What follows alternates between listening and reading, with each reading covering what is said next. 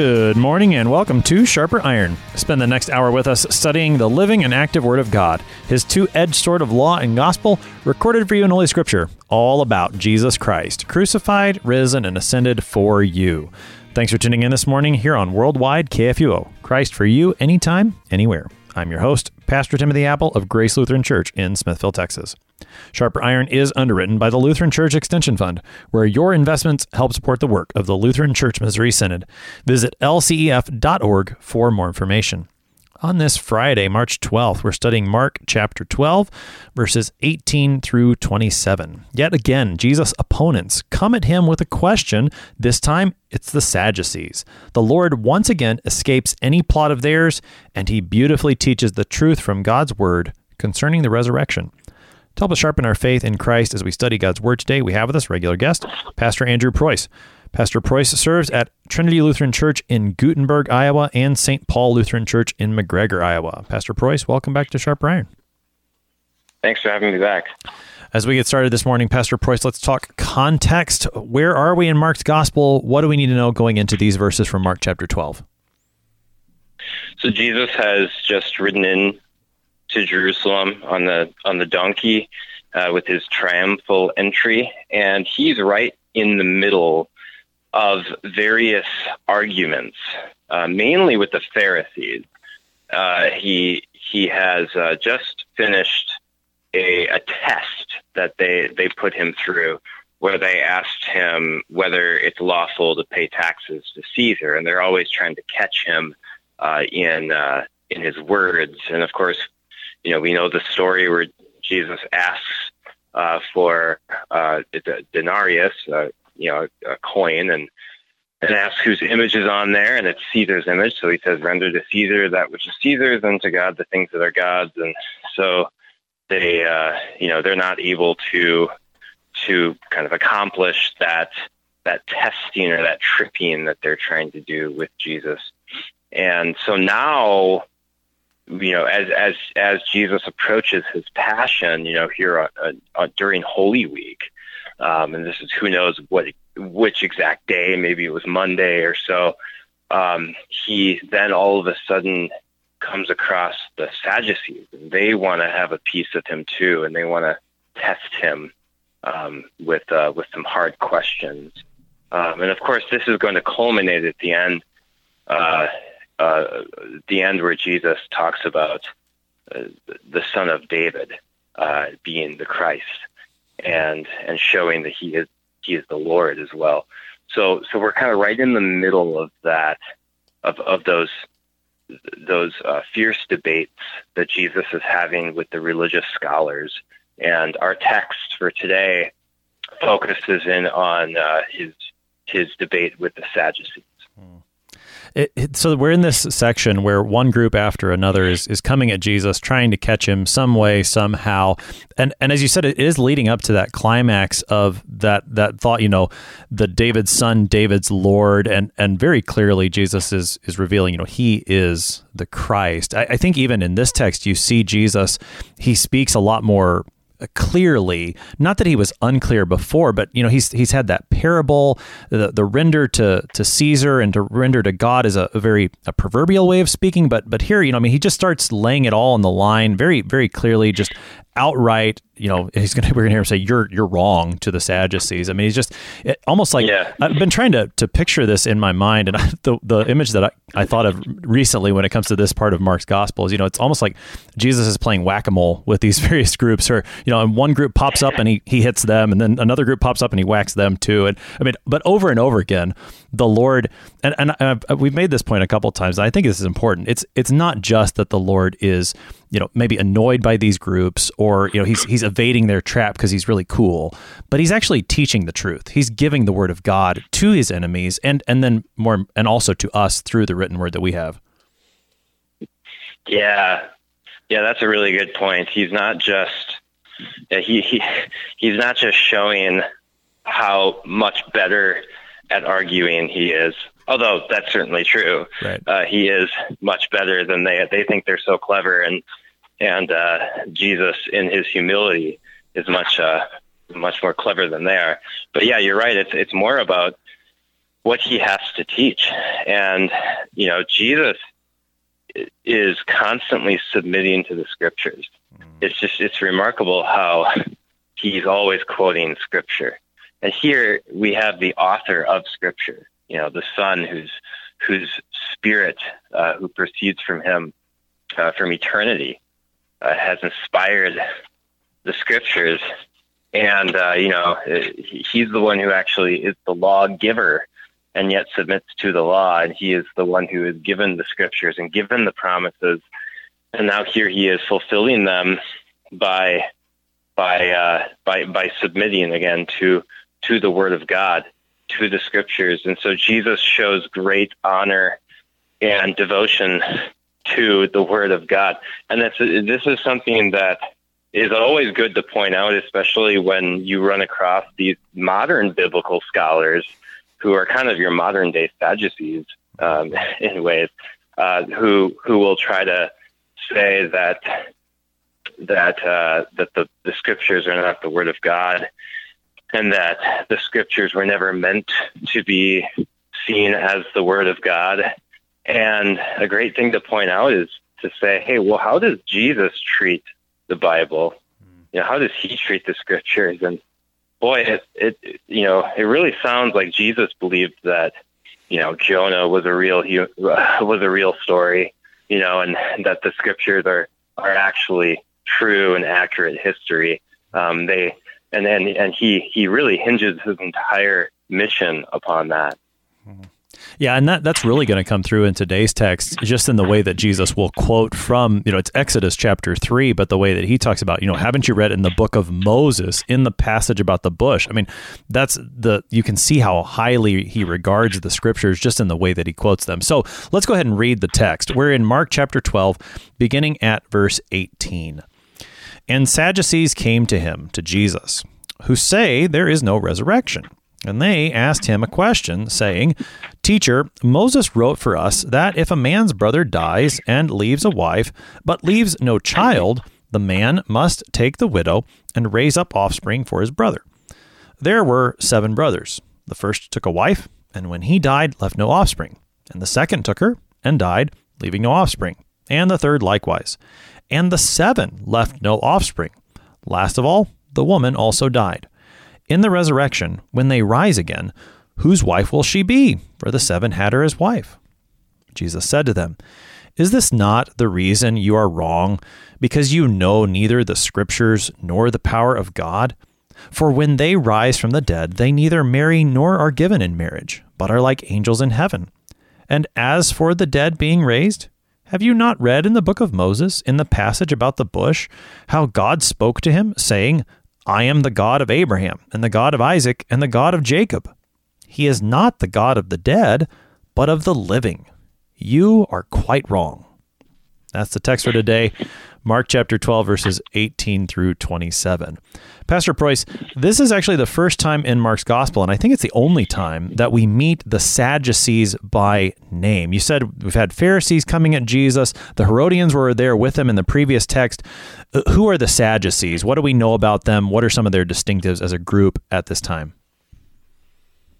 Yeah, so the Sadducees would be those who would hold high political offices political ranks uh, among the Jews.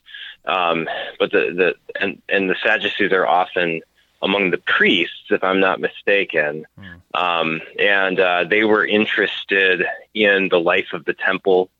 Um, and, uh, and, and, and one of the, the things that stuck out about them, which, which was part of why they were actually rivals of the Pharisees, was that the Sadducees denied that there was a resurrection. And from what I from what I've read about them, um, it, it sounds like they even denied that there was any kind of afterlife.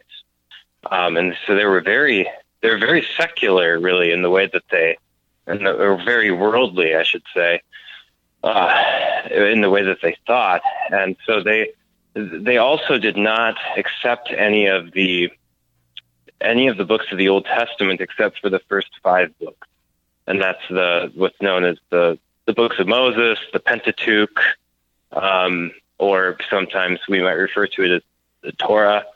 Uh, so they they only accept those books, and you know, and that kind of that was sort of that sort of went along with their denial of the resurrection, because you don't really have as as explicit of statements in the books of Moses teaching the resurrection of the dead as you would in you know you know passages like Job 19 uh, was it 25 to 26 or like Daniel 12 uh, or the other prophets or like Psalm uh, 16 you know where it talks about uh, the Holy One uh, not not seeing decay. Um, so you know so they're they're dealing with they're dealing with a with a religious system that only accepts you know the first five books of the Bible as scripture, and they and and, and then they're rejecting the resurrection of the body. Um, and so, you know, it would you and, and you would. This is what's remarkable about how Jesus argues with them, because any other person who knows the scriptures is going to know that, oh, yeah, it's going to be kind of difficult to just use the books of Moses to prove them wrong. Because, you know, it would be really nice if we could just use Job, who says, you know, while while I my flesh is this after my flesh is destroyed, yet in my flesh I shall see God. You know, I mean, very clearly teaches the resurrection of the dead. Um, and Daniel chapter 12 very clearly teaches the resurrection of all flesh, and that some rise to everlasting life and some rise to everlasting condemnation. And uh, you know, you would think, well, if only we could just use that or use the Psalms. Um, and uh, but Jesus teaches us something about the Scriptures and about the power of the Scriptures, the power of God um, revealed in the Scriptures, and really exposes the way that the Sadducees think about God's word. Um, it's not just that they don't accept all the other books of the Bible. I mean, that's bad enough. But even the way that they treat the text that they claim to accept, even the way that they treat the, the, the books of Moses, uh, Jesus reveals and really exposes their legalism and real hypocrisy um, that they, they that they can't really recognize uh, the the scriptures that they that they claim to champion. So these Sadducees, who and, and Mark says this, you know, they say there is no resurrection. They only accept the first five books of the Old Testament, the five books of Moses, as the scriptures. They come to Jesus with a question. They lay out this scenario and they they bring up Moses. In fact, they say, "Hey, look, this is what Moses wrote, Jesus," and and they bring up this this practice. I think it's usually called Levit- Levirate, there, there's the word, levirate marriage, which to our ears sounds a bit foreign. What's what's the background of this situation that they're going to pose to Jesus? Yeah, so they're they're referring to Deuteronomy 25, um, where Moses is talking about, you know, what what should happen when a brother dies and he doesn't have any children. You know, so a brother a brother dies, a brother is married and then he dies and his wife is his widow is still alive, but they couldn't have any children. And there was uh, there's this this commandment, this stipulation in the law of Moses that that the uh, that in order to continue that brother's name, uh, which would include you know continuing his his inheritance, his uh, you know his his his house. Um, you know, there's a lot of stuff that has to do with the security of um, of his wife. Uh, this is where we have the the idea of of redemption. You know, it's it's related to the idea of redeeming someone's house, and that you know this obviously comes up in in the story of Ruth and Boaz. Um, but uh, but in order to to continue his you know his brother's name, he could marry his brother's widow and have children with her. Um, but it would be in his brother's name. Uh, so you know that's the that that again it has something to do with the it's related to the idea of redeeming um, and uh, redeeming someone else's house. And if you look at you know it's obviously it's optional. Like you don't have to marry your brother's widow if she didn't have any children. If they if they didn't have any children. Um, but Moses adds this part to it where he says if if if he refuses to do it, then she should go to the elders of the city and uh, you know take him before the elders of the city. And if he still refuses to do it, then she should take his sandal, spit in his face. Is it like take his sandal off and spit in his face and mm-hmm. say, you know, and and and and just you know re- basically rebuke him for not wanting to continue his brother's name. And then that's it. Like that's all it says. So, you know, there's a you know, there's sort of a shame aspect attached to it. Um, you know, there's uh, the, the, it's obviously a good thing to continue your brother's name, uh, and uh, and yet the law itself is, um, you know, it's it's really an optional thing. So so it seems like Moses is really trying to he's he's trying to address a specific situation and a speci- I think specific, we might say social expectation um, that had to do with you know security and and uh, you know security of the home and, and, and the inheritance and stuff like that. But but again, this is um, this is really a time where we could talk about you know the difference between a popular law and uh, or civil law and God's moral law. So is that something that we could that we could talk about right now? Yeah, let's let's dig into that a little bit. So the difference between the the moral law and the civil or popular law, as you said, what what are those two things? What's the difference, and why does that matter? Yeah, so the, the moral law is you know summarized in the Ten Commandments, or summarized really in love the Lord your God with all your heart, soul, and mind, and love your neighbor as yourself. Uh, and and you know the moral law is going to reflect God's creation. It's going to it's meant to guard God's creation. The popular law is going to be the application of the moral law. And the moral law is something that we know by nature to an extent. And uh, and so any popular law is is there simply to to try to to try to apply the moral law in the best possible way. But the thing is with the popular law is that the, the popular law or the civil law simply has to take into consideration the limitations of the of the people who are there. Um, you know, it's it's sort of like you know, if you go, if you know, you you and I teach catechism class, right? Um, you know, if you go into your to, you you get these kids and they they don't know they don't know their scriptures as well as maybe previous generations. They don't know their Bible history. And so, you know, we would maybe try to start a little bit softer with them, uh, with our, uh, with our exams and stuff like that. Um, and, uh, and that's what you, we just kind of meet them where, where they are. And that's kind of what popular law does. And sometimes it's just the popular law just simply has to be pragmatic. So one example of this, and, and, and the proof that there is that the Bible does teach this distinction, is in Matthew 19 when Jesus is arguing with the Pharisees about um, about marriage and divorce, and they say, "Well, Moses allowed divorce," and Jesus says, "Well, it wasn't like that from the beginning." So the moral law is that which goes to the beginning. That's actually God's will, his his his immutable will. Um, but uh, but Jesus said went on to say that no, Moses allowed divorce because of the hardness of your heart, right? So, you know that it would be morally good to put fornicators to death, right?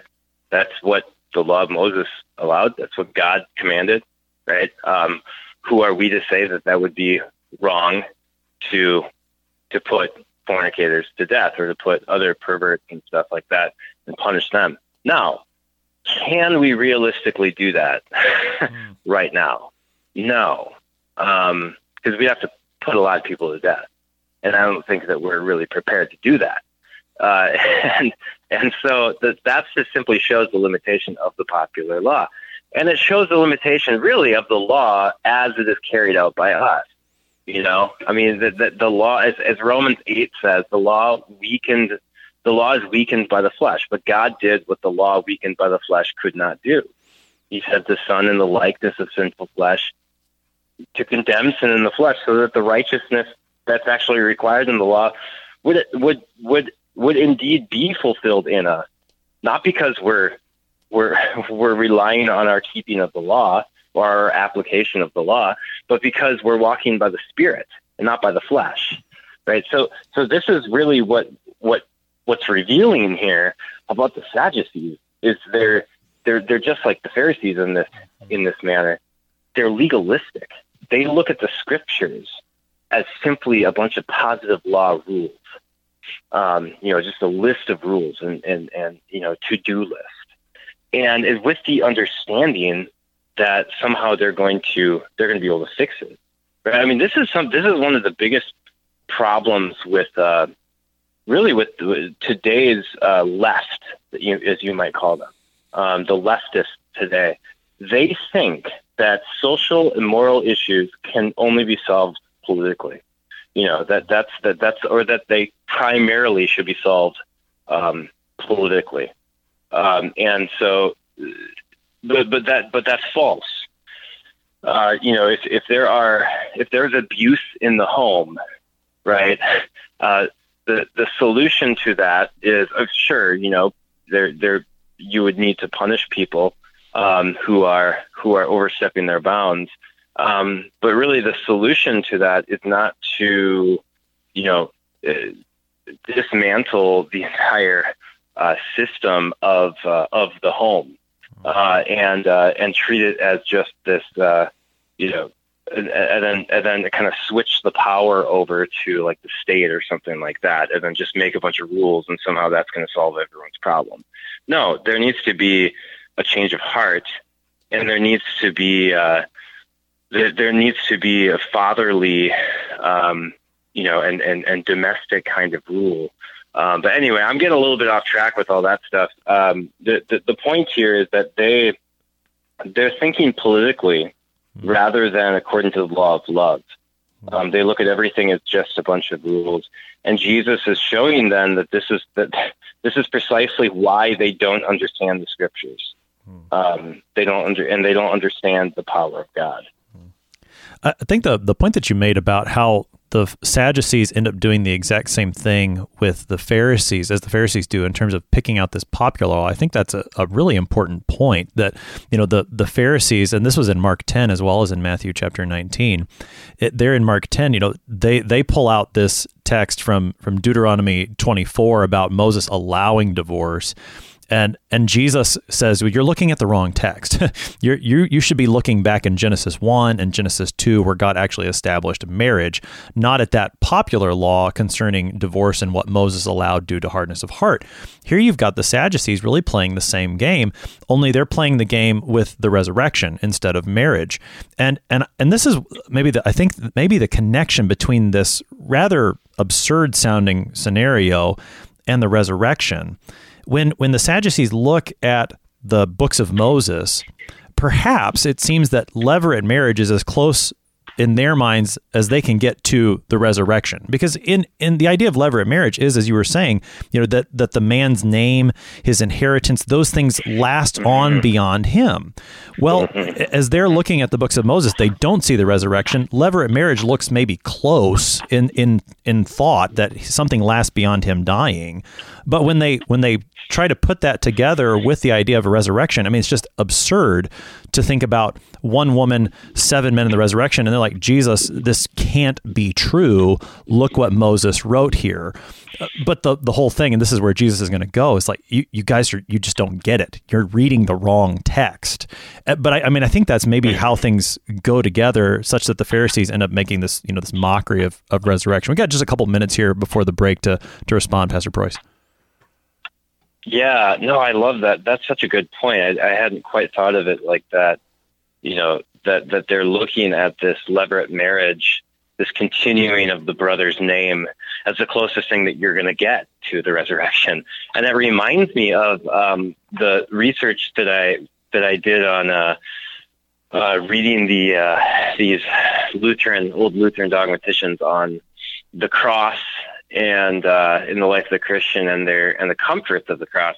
And one of the things that things that they all talk about is this uh, this difference between how the world comforts and how the gospel comforts, or how philosophy comforts and how the gospel comforts. And um, one of the things that they that, you know they they would point they would bring up like different what different philosophers have said to comfort people who are suffering or who are mourning or, or, or what have you. And one of the things that they brought up was uh, was Cicero uh, would say would talk about, uh, and it's in his book on friendship, I believe, uh, where he he talks about how the, the you know a comfort that you can have when your friend dies, and his friend I can't remember his friend's name, but his friend had died of a stroke, and he talks about how he continues to live on, you know, in my memory, right? And uh, and so there's that legacy that we want to continue to kind of um, propagate, and that's the closest thing that natural man is possibly able to get to resurrection. But the gospel promises us something much greater than that, and we should not um, put our hope in earthly things, but uh, set our set our hearts and minds on things above. Mm, and, and that's where Jesus is going to point the Sadducees and us as he continues. You're listening to Sharper Iron here on KFUO, looking at Mark 12 with Pastor Andrew Preuss. We'll be right back. Please stick around.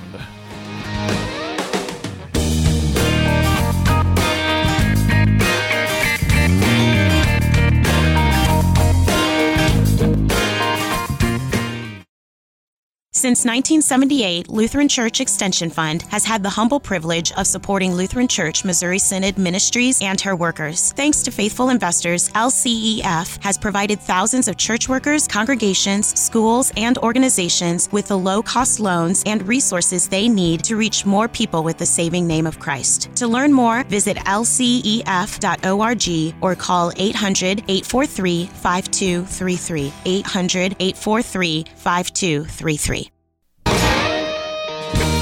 Welcome back to Sharper Iron. It is Friday, March 12th. We're studying Mark chapter 12, verses 18 through 27. Pastor Andrew Preuss is our guest. He serves at Trinity Lutheran Church in Guttenberg, Iowa, and St. Paul Lutheran Church in McGregor, Iowa. Pastor Preuss, prior to the break, we were talking about the Sadducees and this rather absurd sounding situation that they put in front of Jesus. That's the best thing that they can find in the books of Moses concerning the resurrection of the dead. They just aren't buying it. The resurrection can't be real. And Jesus responds uh, rather, rather abruptly, rather harshly, strongly. He says, isn't this the reason you're wrong? I mean, no, no doubt here what Jesus say. You guys are wrong, and the reason is because they don't know the scriptures. Jesus says, and they don't know the power of God. Uh, what's he saying? How are those two things related? Not knowing the scriptures and the power of God. Yeah, so they, he seems to be speaking of them sort of as the same thing. He's certainly using them in the same breath. Um, I don't you know, I think in a way we can equate the scriptures with the power of God, obviously, because they're inspired by the Holy Spirit. They are God's word. But there's something, you know, to try to maybe get to what the nuance would be. Um, the scriptures, you know, that they don't understand the scriptures is that, namely, they don't know how to read the scriptures. They don't know what really to look for in the scriptures. Um, they look at the scriptures, like I said before, like a rule book, rather than the wisdom of God you know, um, you know, we were we were talking uh, we were talking before um, about about the proverbs um, and how you know we don't preach uh, on the proverbs quite as much, but uh, you know one of the things about the proverbs that's so remarkable is that you do have a lot of what we might call law statements, right? Uh, admonitions, advice for everyday living, and and then mingled in through it all are, are promises of God's grace and mercy. Um, very beautiful passages of the of the of Christ the wisdom of God, begotten of, of God from eternity, uh, and and so all of this then is is God's wisdom. You know, the, the scriptures then are, are God's wisdom, and they're they're not they're not just data for us to kind of increase our portfolio or or pedigree of academia or whatever. Um, they're the wisdom of God, and the beginning of wisdom is fear of God. Um, and so, so they so they don't tremble before the scriptures, right? They're they're they're just looking at the scriptures as as they're just kind of manual, um, uh, rather than rather than again the wisdom of God that's going to that's going to make their path straight and guide them and save them and give them eternal life, which is another thing they deny, and that gets them to you know, how did this, how did the Sadducees not understand the power of God? Well, this, this goes hand in hand with their misunderstanding of how to read the scriptures. Because they read the scriptures as a mere rule book, it follows that they cannot recognize the power that's revealed within them. Right? So the power of God is the power to kill and make alive. Um, he is the living God. Right? So, so the, the part of the, problem that you see here with the Sadducees and something that you see today as well, and this is a problem that just exists within our sinful flesh, uh, is that people they they read the Bible as a manual for life, um, and uh, and and and and they and and as far as God goes, it's more kind of that there is a God, um, and they might you know think of some of the things that He has said or done, but what they they they don't really what they what they don't really consider is who is God, right? What kind of God is he? Right? So I mean like your wife is not just a wife, right? She's your wife. I don't remember your wife's name, but she is, you know, what's your wife's name? Kristen. Kristen. Your wife is Kristen, right? You know her and you know her by what she's done, by what she has said, by what she has promised, um, by her convictions, this and that, right? It's the same thing with, you know, my, I know my wife. Um, she's not just, you know, I know she's Leah. She's not, she's not just a wife, right? Mm.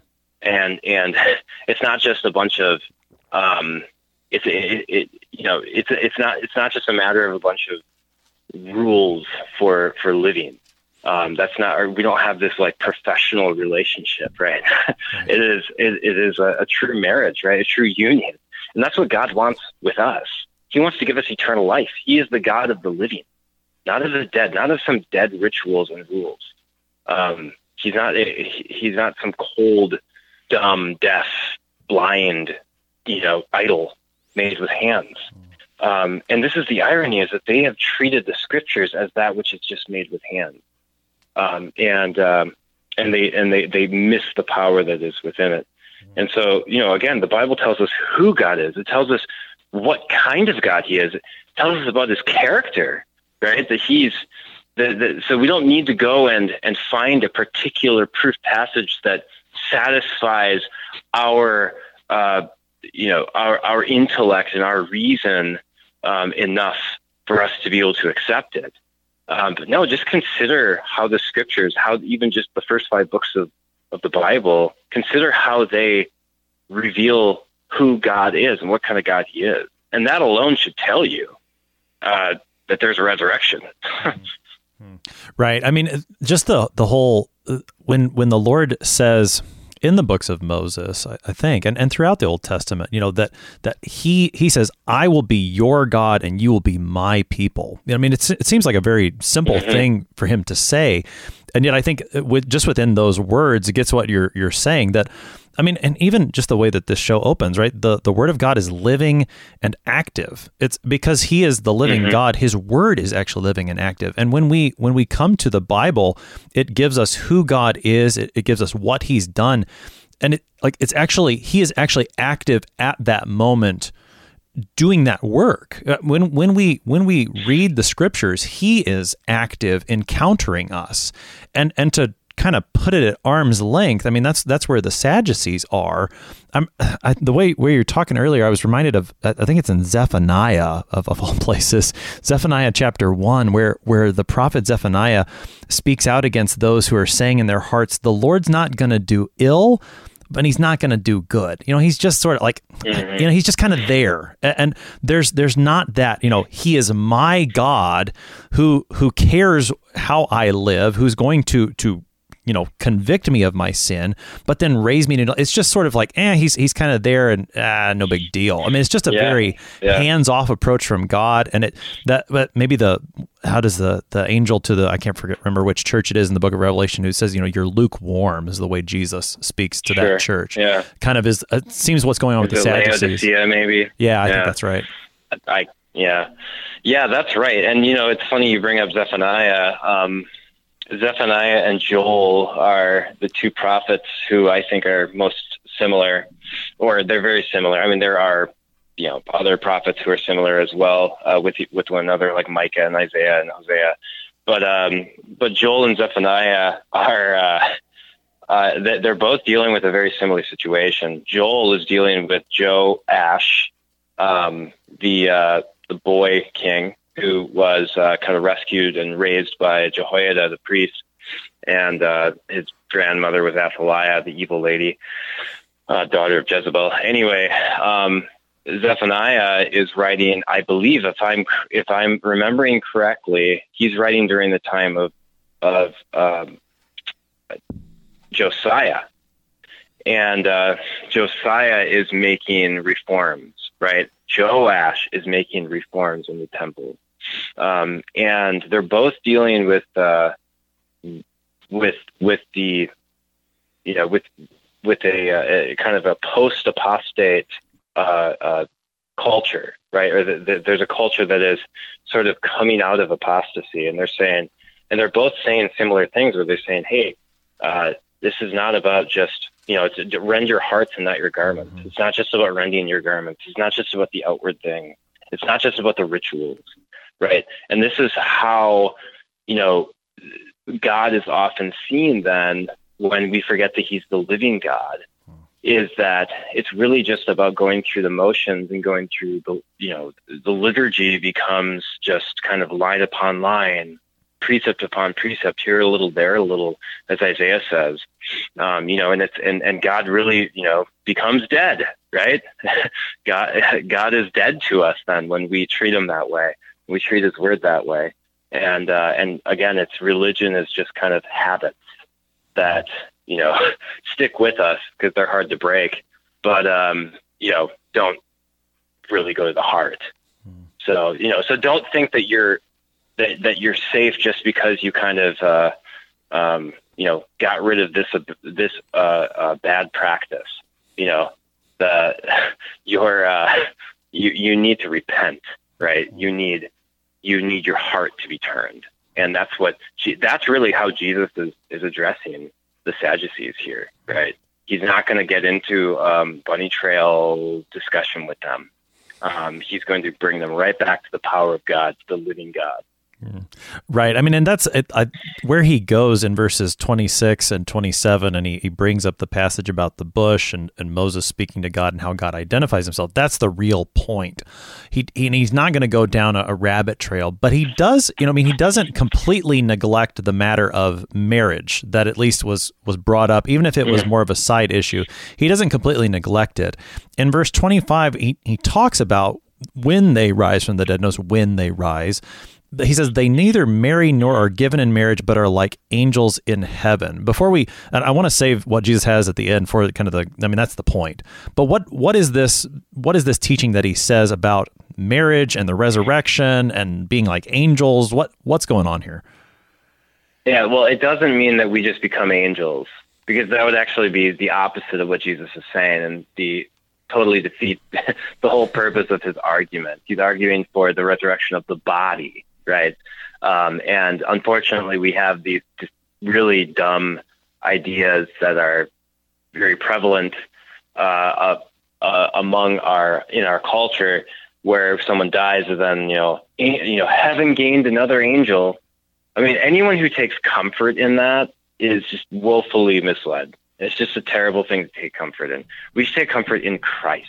You know, people always want to talk about all their their their material things and their relationships with their family, which you know those are great. You know, and uh, uh, but but what really matters is is our relationship with God. Is what is it? Psalm seventy one is it or seventy three? Or it's one of the seventy ones. Um, who have I in heaven but you? Mm. Right. Uh, and who and and who who who do I desire on earth but you? Um, but but anyway, so no, we're not. We don't become angels, but we're like angels in this sense that we don't die. We're not. We're not given it. But two things: we're not given in marriage, right, and that we don't die. And that's the thing with Moses's uh, Moses's instructions here in Deuteronomy 25 are dealing with marriage and with death, right? His his regulations would not be needed if it weren't for death.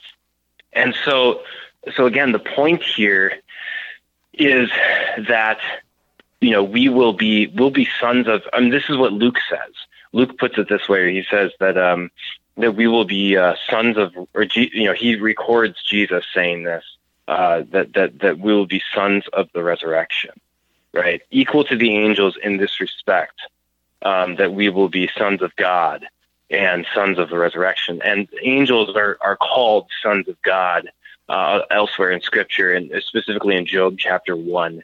Um, and and so so that's what we'll we'll have in common with them that we will actually be able to bask in the glory of God, and yet we ourselves will be the sons of the resurrection. Um, and uh, and that, so we won't need marriage, right? Marriage is is is is something that God uses to bring about earthly sons, which is His great blessing, heritage from the Lord. Psalm one twenty seven. Um, but uh, but here the point is that we will not die again. Um, we will we will have eternal life. Right. So, not again, just to reiterate, not that we will become angels, but be like angels in the sense that we will not die, and in the sense that we will not marry or be given in marriage, because it's a it's a just a different. I, I think w- one of the the problems with the Sadducees, among many, it seems, is that they're they're equating what happens in this life with the way the they conceive of the resurrection. And and because they're equating those two things they just they're missing everything. Again they, they don't know the scriptures. They don't know the power of god. And jesus wants to you know disassociate those two things. There are things in this life but the resurrection this is eternal life. There there is no death. And so something like levirate marriage just it just doesn't even make sense in the resurrection. And and the sadducees don't don't see that. Yeah that's right. That's right. So Jesus then he, he gets to the main point though. I mean verse 26. As for the dead being raised. This this whole matter of you guys deny the resurrection. Let's talk about that. As you said at the very beginning, the Sadducees only accept the five books of Moses as scripture. So Jesus is going to show them from those five books of Moses that in fact the resurrection of the dead is taught there. And and he goes to as he says, the passage about the bush. This is in Exodus chapter three, as, as we have it, and and he quotes from the Lord. And the Lord says, I am the God of Abraham and the God of Isaac and the God of Jacob. Jesus concludes from the, that text, He's not the God of the dead, but of the living. You are quite wrong. Now, I mean, mm. tell what what is Jesus doing? Because I mean, you know, you you and I we were talking you were talking about this earlier. If if someone asked you or me, show me the resurrection in the Old Testament, we're probably going to go to Job 19, Isaiah 25, Daniel 12, some of those other texts that you mentioned. Jesus goes to Exodus 3. How's he how's he doing this? What's the case he's making? Yeah, he's going right to the heart of it, and this is very typical, um, a very common way of uh, of how Jesus reacts. I mean, let's go back to Matthew 19 when he's talking about marriage with the um, marriage and divorce with the with the Pharisees. What does he do? He goes back to creation. He goes back to what God did at the beginning. So here again, he's not he's not going to go to uh, a proof passage, right? Um, somewhere else. Um, while he would certainly be free to do that, um, but he's going to go he's going to go to the heart of who God is. Um, and and and God is the God of Abraham, Isaac, and Jacob. What does that? What does that mean? What does it mean for him to be the God of Abraham, Isaac, and Jacob? It's that He has given a promise to Abraham, Isaac, and Jacob to bless to bless them, and that's and and and even through them to bless all nations. And and and that he still calls himself the God of Abraham, Isaac, and Jacob. And yet, as he's speaking to Moses, Abraham, Isaac, and Jacob are dead. Um, and yet he's still their God. So how can that be? You know, and this is something that, you know, it's easy to gloss over and you might just assume like, well, you know, it's just sort of like this is the land of George Washington, even though he doesn't live here anymore. You know, because he used to live here. You know, that kind of sort of this sort of memorial way of looking at it. And Jesus is like, no, no, that's not. That's that's not what it says. He is the God of Abraham, Isaac, and Jacob. Um, and uh, you know, so besides the fact that he is, he's going to kind of play on their field, you know, so to speak. He's going to say, all right, you don't you don't accept the other books. Well, okay we will let's just go to the books that you accept and then i'll show you even from them um, so there's that you know and that just shows how masterful of a scholar biblical scholar our lord is but what shows that he is uh, he really has the key to understanding the scriptures uh, is is how he how he goes about showing that you know he, he's concerned with who God is right? So he's not just he's not just concerned with you know just like so like with the whole divorce thing. He could have said to the Pharisees, you know, Malachi, God says in Malachi that God hates divorce, right? He could have given there's a very powerful, you know, thus thus saith the Lord, you know, uh, text and proof passage. But instead, he goes back to the beginning. So then, so so similarly here, he's going to the very heart of who God is, which goes, which which really reflects God's promises to His servants Abraham, Isaac, and Jacob, and that shows then that He is our God too. So, like you said before, I will be your God, and you will be my people. Right? That's His promise to the people of Israel, and that shows what kind of God He is. That you know, and what and, and or what kind of people they are. Right? So, so God is the living God. He's the eternal God. So, if He's your God, then that means that you will live right mm-hmm. and this is this is just elaborated more and more in the scriptures and really what jesus does is he fulfills it and then it becomes elaborated even more so like in our baptism we are baptized into christ so that we have what he has just as he lives we will live even as he died so we will die but we will die in him um, and die to this world and to sin so that we may be alive to god through christ.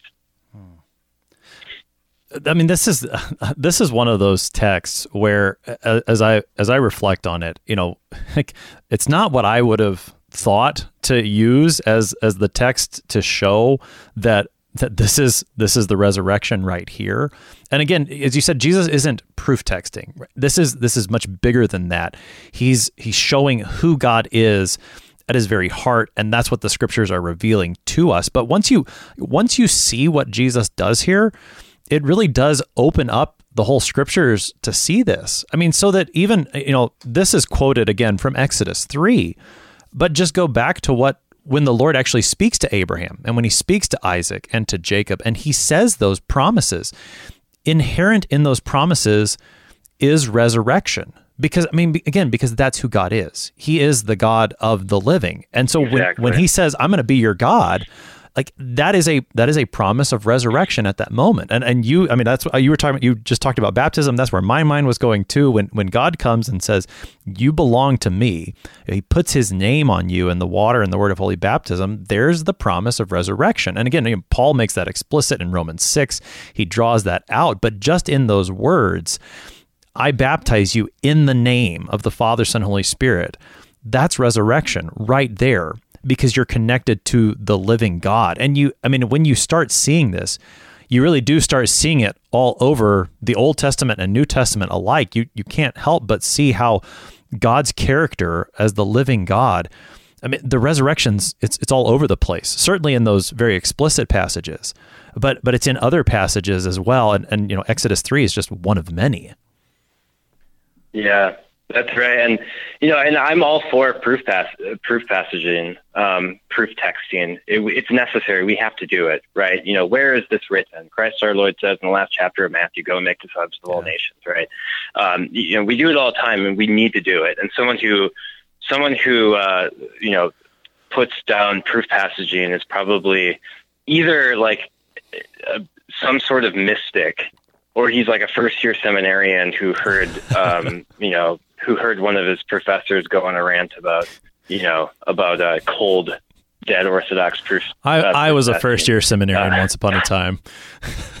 yeah, sure, sure, yeah. So Jesus is, um, but Jesus is doing something more than just proof passaging. He's opening the scriptures up. Uh, he's he's really opening up the scriptures to who God is, uh, what kind of you know like what and and and and if it's if we know who God is, we're we're really talking about what his what his promises are like. Like you said, really intrinsic within the promise is the resurrection. Uh, and and another another place that you can think of then is you know Abraham, who's told to sacrifice his son Isaac, mm-hmm. and he goes and he does it. You know, he willingly goes up to Mount Moriah to do it, and he's going to do it. He's about to kill him. And how does he have that confidence to be able to do that? Um, when this is this is actually the very you know substance of God's promise that through his seed all the nations of the earth will be blessed, and now he's telling them to kill his own seed. Um, of course, he believes in the resurrection. You know, otherwise, why would he do it? You know, there's there's there's just it's it, this is how the, the scriptures teach us in very concrete ways uh, God's promises. And uh, you know, it's, it's it's sort of like when people ask, well, where where is polygamy condemned? Like, well, look at what happens to everyone who has more than one wife. It doesn't end. It doesn't ever end well. You know, so it, we should learn to read the scriptures and learn from their example. Learn from what they have to teach us without necessarily explicitly telling us, you know, here's the right teacher's aid answer, you know. Mm. And that's again, that's not to put down proof passages. Those are necessary. We call them seats of doctrine, right? Those things are very the God gives those things to us because he cares about us and he wants us to know his word. Mm.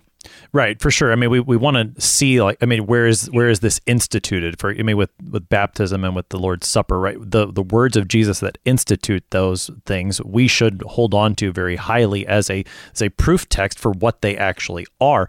All the while also seeing how that that true teaching of who God is simply pervades the whole of the scriptures and, and gives us that full picture, again, of, of the God of the living, the one who promises resurrection to his people. Pastor Preus, we got about two minutes here. Help us wrap things up. Point us to the good news from this text in Mark 12. Yeah, I mean, this is a very simple message of good news that uh, God is the God of the living and not the dead. And he, and so if he is your God, uh, if you if, if, if you have His promise in your baptism in, in the gospel, then you can know that though you die, yet you shall live, and He will raise you up on the last day for the sake of His Son who died and rose for you. So that's a, it's a wonderful message, very simple message. It's, a message that that really helps you sleep at night, um, and it should because it's the good news. Mm. That yeah, that is is the fantastic good news. You live in Christ. He is the God of the living, not of the good dead, and you belong to Him. Pastor Andrew Preus is the pastor at Trinity Lutheran Church in Guttenberg, Iowa, and St. Paul Lutheran Church in McGregor, Iowa, helping us this morning with Mark 12 verses 18 through 27. Pastor Preus, thanks for being our guest today. You're welcome. Thanks so much for having me. I'm your host here on Sharper Iron, Pastor Timothy Appel of Grace Lutheran Church in Smithville, Texas. If you have any questions about Mark chapter 12 or any of the gospel according to St. Mark, send an email to kfuo at kfuo.org. We love to hear from you. Thanks for spending the morning with us. Talk to you again next week.